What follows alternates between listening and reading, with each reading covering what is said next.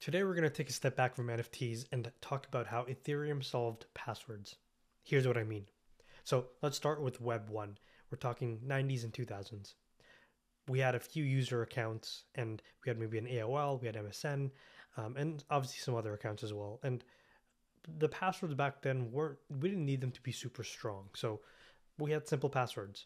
But as technology and computing got faster, brute forcing pa- passwords became more lucrative because you could hack into things that had real consequences.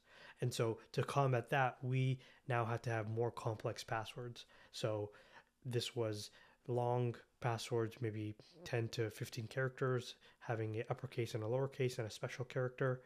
Um, and that has become pretty burdensome with the number of user accounts that we have today.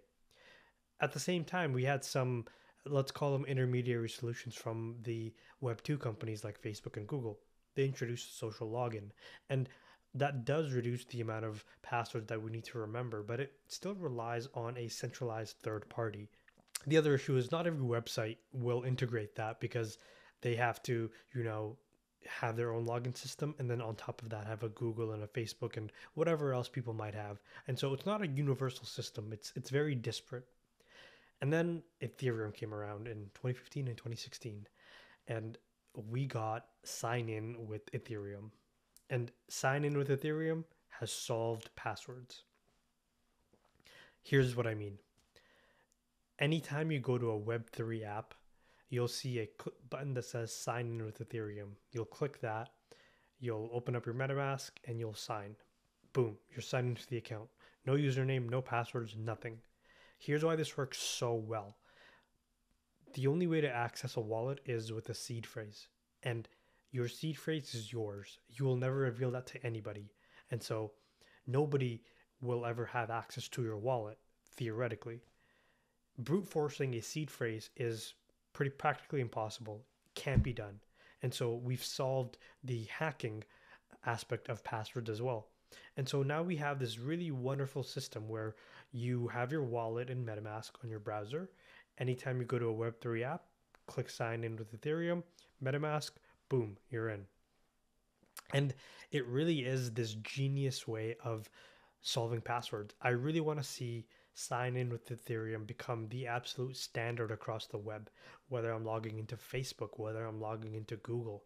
If I can sign in with my Ethereum and not have to worry about a um, a password and a username, I'm happy. I'm good. I'm set. And I think it's going to be a really interesting um, dynamic that we're going to see unfold over this decade as Ethereum gains more steam and as it becomes more universal. Now, some of you might have reservations on, you know, signing in with an Ethereum account if you have valuable NFTs or you have a lot of money in there. Because what if it's a malicious website and they get you to sign a um, a, a transaction that hack, hacks your uh, your wallet. And to that, I would say I think it's good practice to have a hot wallet that you don't keep too many valuable things on. You want to keep all of that in your hardware wallet. You want to keep most of your Ethereum and other coins on a hardware wallet and not interact with the web. Think of your MetaMask wallet, uh, your hot wallet, as um, if something were to happen to it, you wouldn't be in ruins. It's kind of like keeping a safe in your house. It's pretty secure, but somebody can break into your house anytime and, you know, take your safe. Does that mean that you shouldn't have a safe at all? Well, no, because it helps. Uh, does that mean that you should keep everything in a bank? Well, no, not necessarily, because sometimes you need things to be more accessible.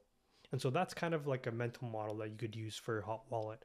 And so when you're signing onto websites with your hot wallet, you don't really have to worry about anything getting stolen or um, or or you interacting with the malicious app because even if it happens, there's not much to take from it. So I just wanted to share some thoughts about Web 1, Web 2, and Web 3 and how Ethereum solved passwords.